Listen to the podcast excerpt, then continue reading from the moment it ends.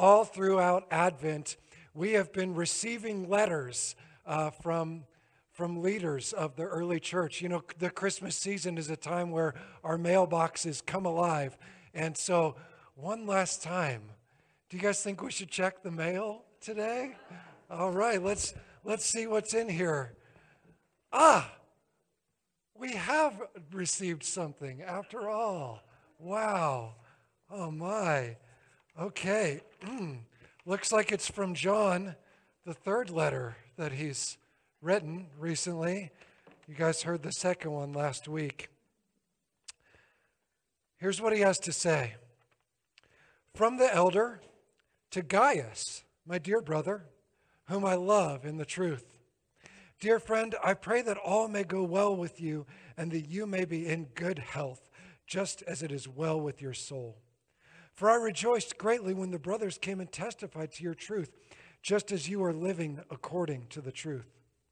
I have no greater joy than this, to hear that my children are living according to the truth. Dear friend, you demonstrate faithfulness by whatever you do for the brothers, even though they're strangers. They have testified to our love before the church.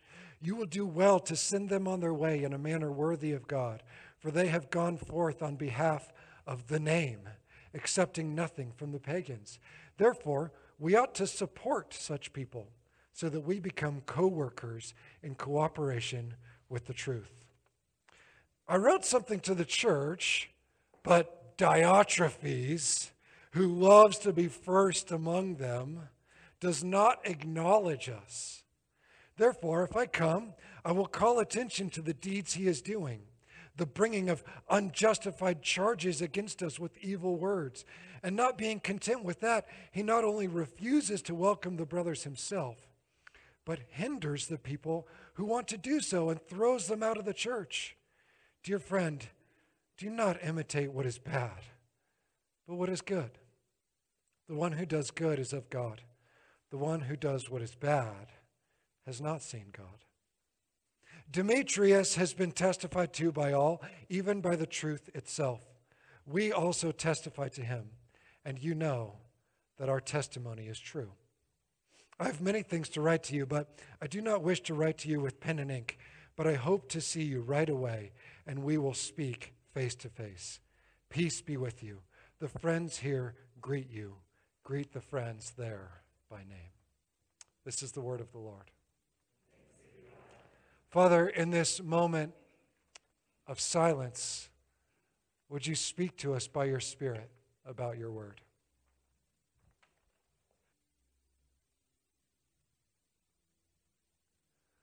Lord, thank you that you have given us the privilege to read other people's mail and to be encouraged by it. In fact, to see you and know you through it.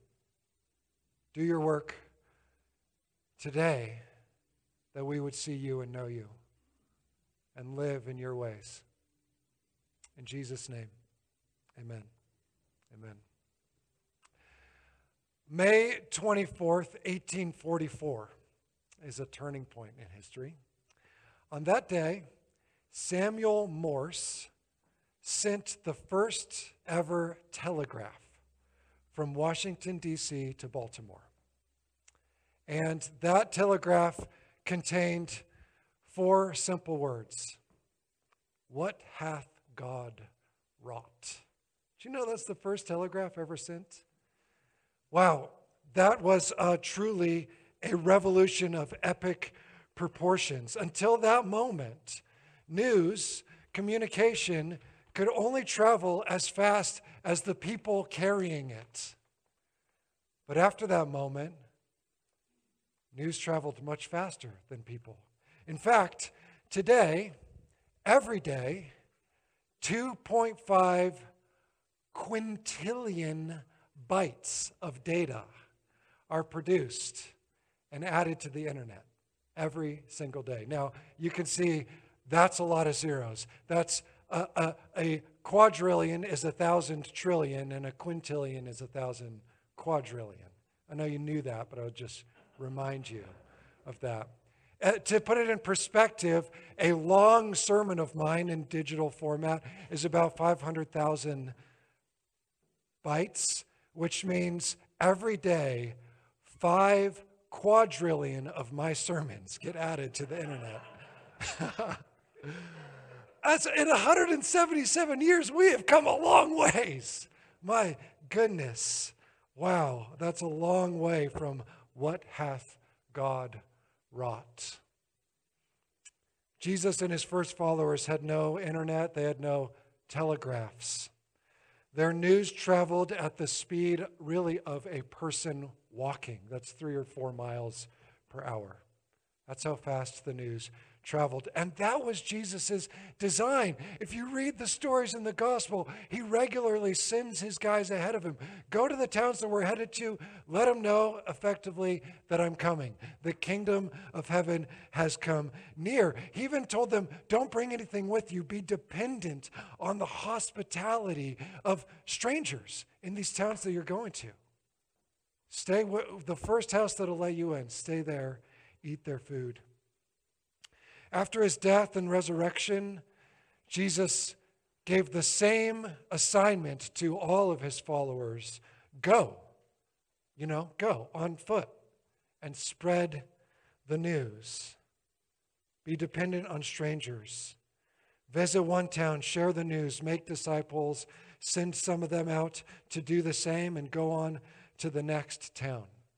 This was actually really effective there's a sociologist, Rodney, Rodney, Rodney Stark.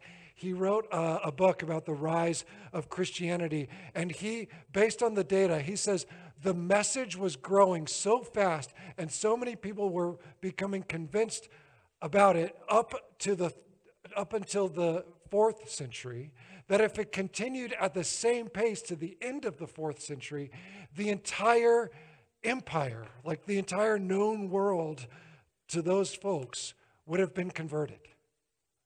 There were some significant historical changes. We won't go into those at this point. It's not bad for a message that moves at three miles per hour, is it? In fact, Christians today may want to consider all the ways we try to flood the world with our data, but that's a sermon for another time. To get to the sermon today, we need to see that the life of early believers involved a constant flow of teachers who would come carrying letters sometimes. In fact, often those letters were letters of recommendation. And I think that's what this is. Did you notice there's, a, there's three guys mentioned? It's written to Gaius, then it rebukes Diotrephes, and at the very end it talks about this guy Demetrius. Hey, Demetrius is a good guy. The, we all testify to him. The truth itself testifies to him. You know, that's probably the guy holding the letter this stranger shows up and says, Hey, this is from John. Read it. And then John says, Hey, trust the guy who just handed you the letter. And now that's how the news spread. You have Paul and Peter and John and James and and and John, the guy who wrote Revelation, and on and on. They're they're itinerant preachers. They go from town to town, sometimes with letters of recommendation, sometimes not. And they spread the news, and it was good. And when news is spreading so fast, this doesn't happen anymore, but when news is spreading so fast, it gets distorted sometimes.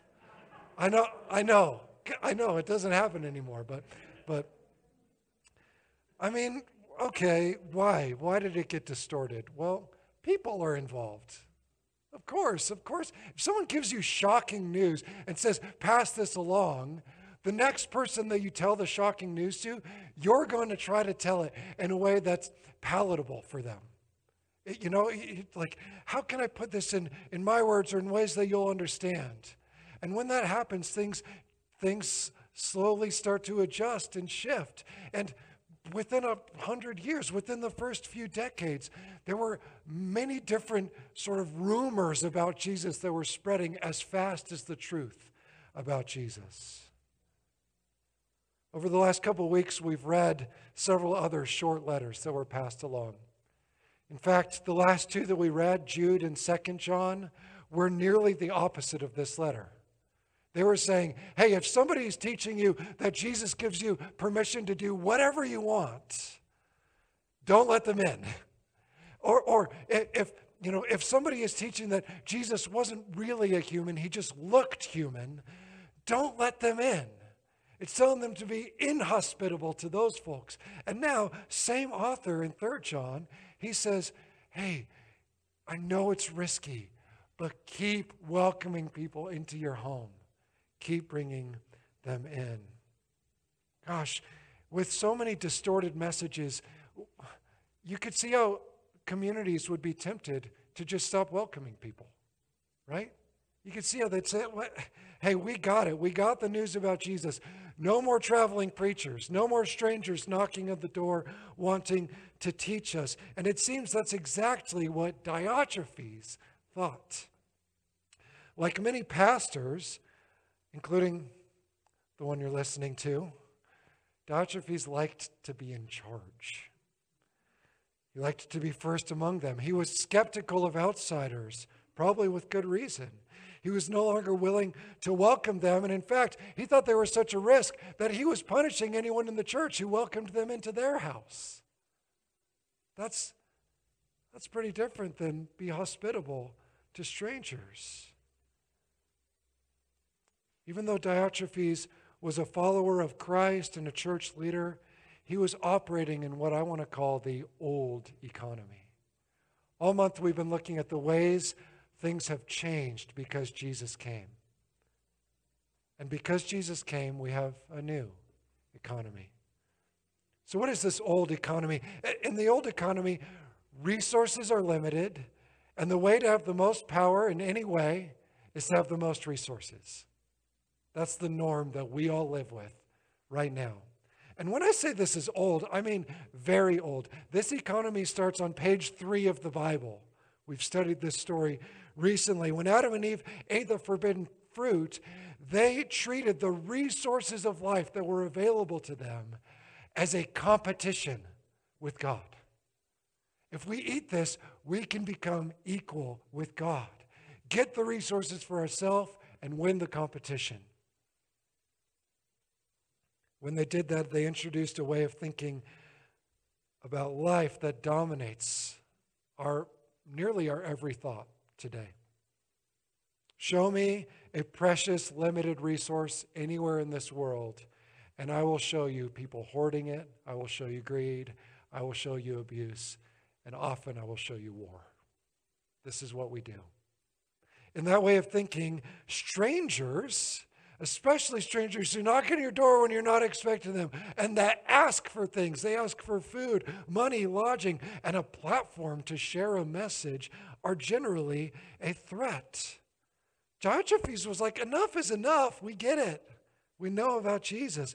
He, and, and he was done with any outsiders, even the elder, who's John. You know, Jesus is beloved, his dear friend. Is Diotrephes so strange? Just the other day, I was meeting with someone in a coffee shop. We were discussing theology and ethics. And a guy neither of us knew jumped into our conversation. He was a seminary student, so he knew all the answers to our questions. And he actually had some really helpful thoughts. And my first reaction wasn't gratitude for his jumping into our conversation. It was like, dude, like A B conversation here. What if, what if he misled my friend? What if, what if my friend thought this guy had better ideas than I did? That's the old economy. As my kids are getting older, I'm starting to see a pattern rise in them. It's not just them, I think it's human. Uh, for example, one will be preparing to play with a friend from school. This is called a play date. And um, when, and, and as that one is preparing, another one of the kids will kind of invite themselves in. Can I play with you guys? Can I be a part of this? And it is nearly guaranteed at that moment that the, that the first kid, you know, who it's their friend, will try to shut that down. like, no, no, no, this is my friend. This is our time together. That's the old economy. If you hang around the Christian world long enough, you're sure to be asked again and again to financially support all sorts of things relief efforts, just good causes, mission trips, nonprofits. And every time you show up at the church, we just we have this great way of just passing some type of receptacle for you to drop money into. Part of being a Christian is apparently fielding an almost never ending stream of requests for your time and your money. And once in a while, maybe more often than you'd like to admit, a request comes your way and you have something deep in your knower that says, Yeah, I should be part of this. And at that moment, there will be alarms that go off in other parts of you. If you give, you might not have enough for your own needs. What about your bills, your groceries, retirement, date night? What about college savings? That's the old economy. One day, Jesus' disciples saw this other guy. He wasn't one of them, but he was casting out demons in Jesus' name. And they came to Jesus and told on him, Jesus, this guy, he's not one of us, and he's doing, you know, he's taking attention away from you give us permission to go shut him down. Jesus says, Hey, eh, whoever's not against you is with you. Jesus was introducing a new economy. He's come.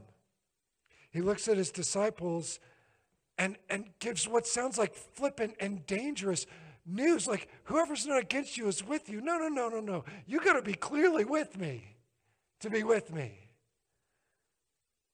He's constantly shutting competition down, even amongst his guys. The last will be first. The servant of all is the greatest of all. This is a new economy. This is totally different. Sell all you own, give to the poor, and come and follow me. Remember, that old economy started when Adam and Eve viewed well being as a competition rather than a gift. What was it like before that? Well, the Garden of Eden and its design, it was a place just of receiving and giving, and receiving again, and giving again, and receiving again, and giving again. Um, I can tell you again, uh, just thinking as a dad, looking at my kids, looking at all these kids up here, my, my big dreams for them are not that they will be rich and like well off and not have a care in the world.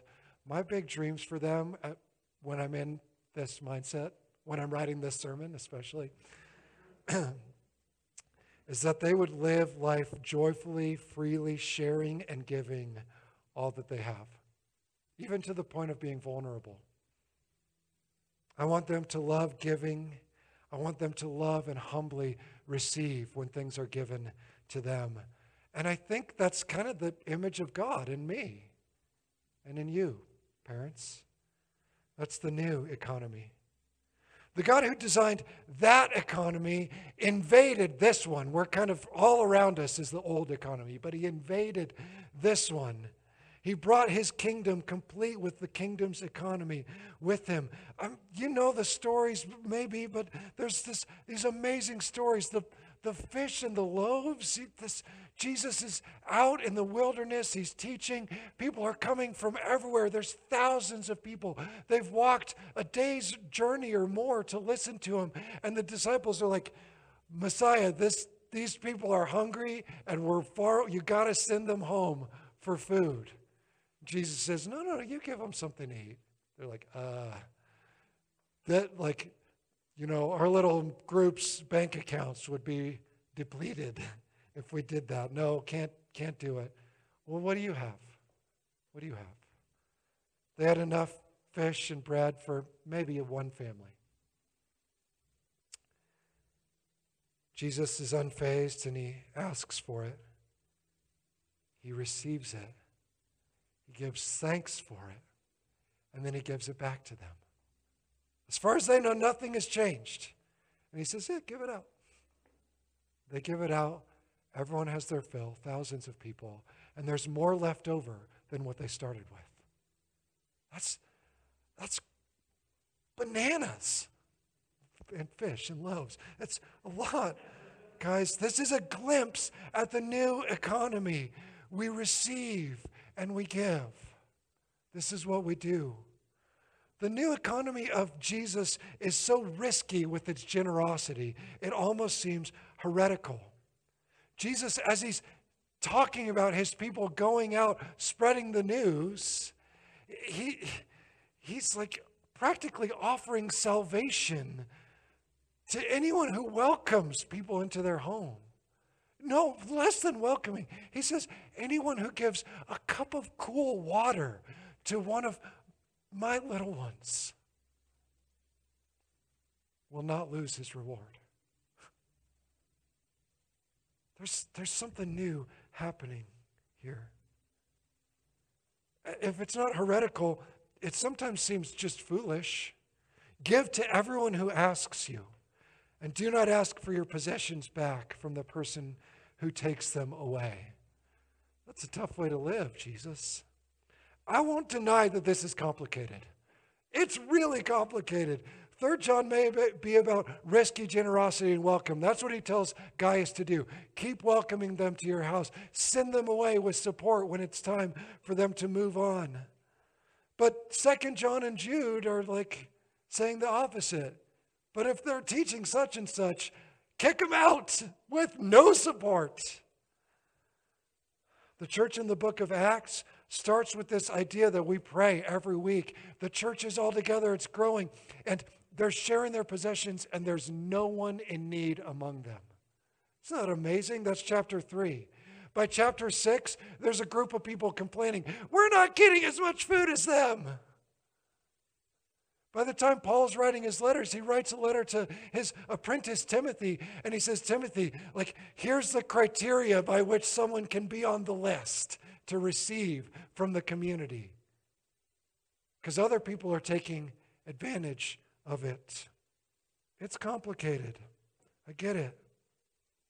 Churches ask their people to give, you know, a, a, rule of thumb 10% of their income to support the church. And then every single church, including this one, makes questionable decisions with that money that you give. I mean, you financial people, you'd look at our stuff and, like, okay. Um, and we have really wise financial people helping us with that, by the way. I should add that. And, you know, per, you, Perhaps the payroll seems too high or too low. Perhaps a church isn't supporting enough missions or feeding the hungry in a way that you think is right. Perhaps they have huge debts. We want to know that the people we're giving to, whether a church, a ministry, or the person on the street flying a sign, is going to use it wisely, don't we? That helps us feel good. What, what's this about? Well, here's the reality the new economy has not yet fully replaced the old one.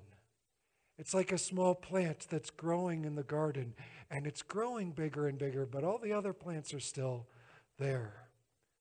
Because Jesus has come, the two coexist, and believers have to interact with both. Some throughout history have tried to just be in the new economy. Francis of Assisi is a great example. He wouldn't even touch money, wouldn't touch it. And he died young of malnutrition and exposure. That's the reality. Most continue to operate in the world's marketplace. We have to work, buy, sell, invest, borrow, save, compete, and worry about all of it. That makes sense to us. It's like the laws of physics. This is the world that we live in. Jesus' new economy seems more like a miracle, rare, and, and we're not sure we'll, we'll ever see it again. But Jesus is inviting us to live in that new economy within the old one, to practice it, to, to let the new one grow and spread through us. As we place our trust entirely in Him, we stop being threatened by, well, different teachings about Jesus, by opposing viewpoints, by tough questions, by seminary students jumping into our conversations. We stop being too proud to receive gifts and support when we're in need. Even as we give freely, we make ourselves vulnerable to receive again. we start seeing the world through mystical eyes. The people and needs that cross our paths are opportunities to see God do something amazing. Even false teachers lead us to refine our own views about the truth. It's vulnerable to put yourself in position to receive something. Who likes receiving? I mean, sometimes it's hard to receive gifts, right? Especially when you feel like it's something you could have done for yourself. Oh, man. That's the life of faith that we're called to live in the midst of a faithless world. John tells Gaius to support these traveling teachers, and, and, and then when he does that, it makes him a co worker with the truth on behalf of the name. The new economy grows as we participate in it. When we, when we are in that flow, receiving and giving, we're part of this global movement. John's motivation is the word, the name is going out. And you guys, that's the best investment that we could possibly make. And there's all sorts of ways to make it. I think globally, the local churches are the single greatest way the message goes forth.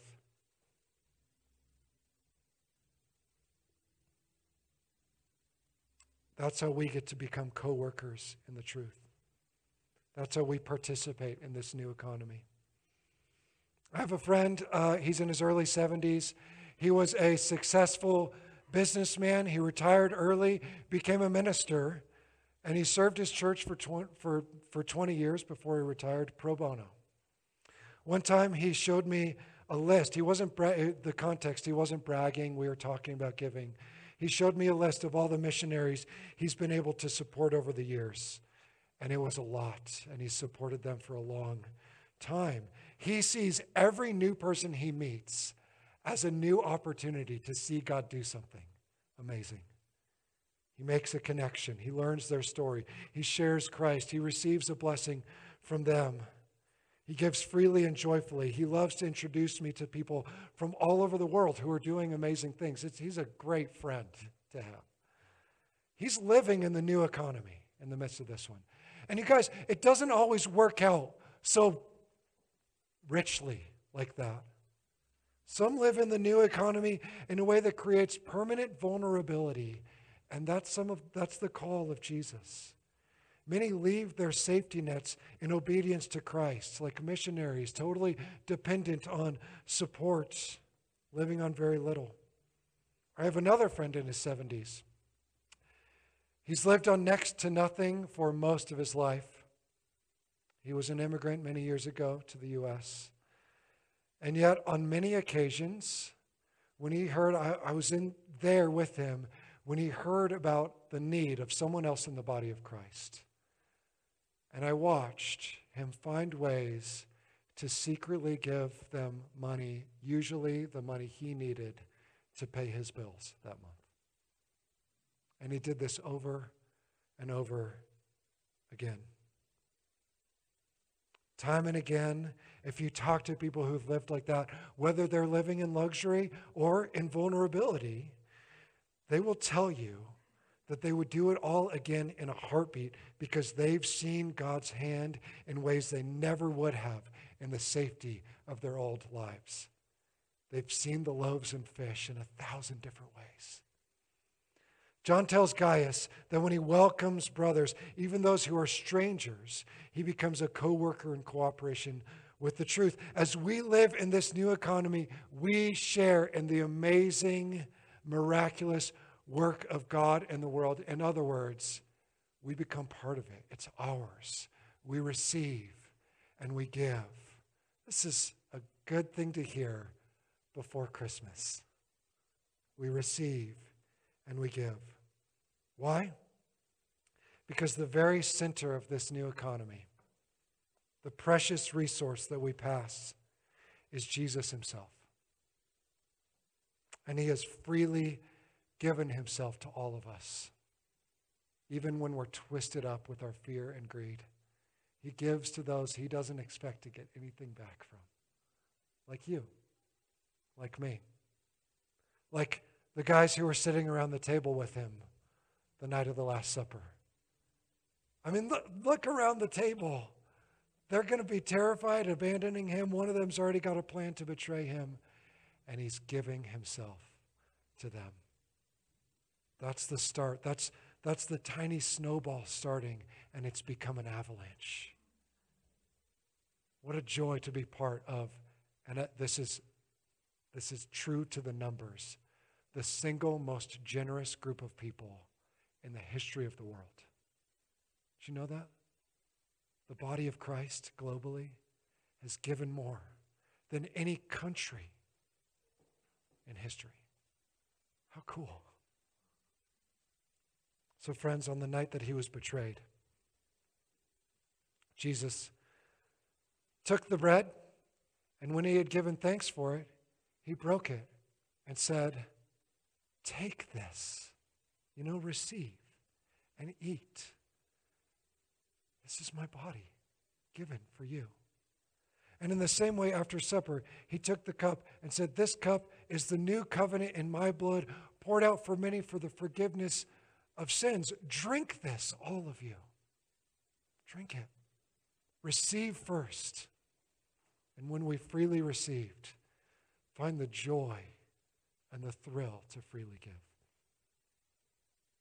Let's pray. Father, thank you. Thank you, thank you. That's our whole prayer is thank you because you are fully a giver. Anything we anything we give back to you, anything we offer to you, you already gave it to us. Hallelujah. Lord, I, I pray that you would increase my brothers and sisters' joy this week as we give and as we receive. As we face needs and people come alongside us, and as we get to come alongside people with need. Hallelujah. In Jesus' name, amen.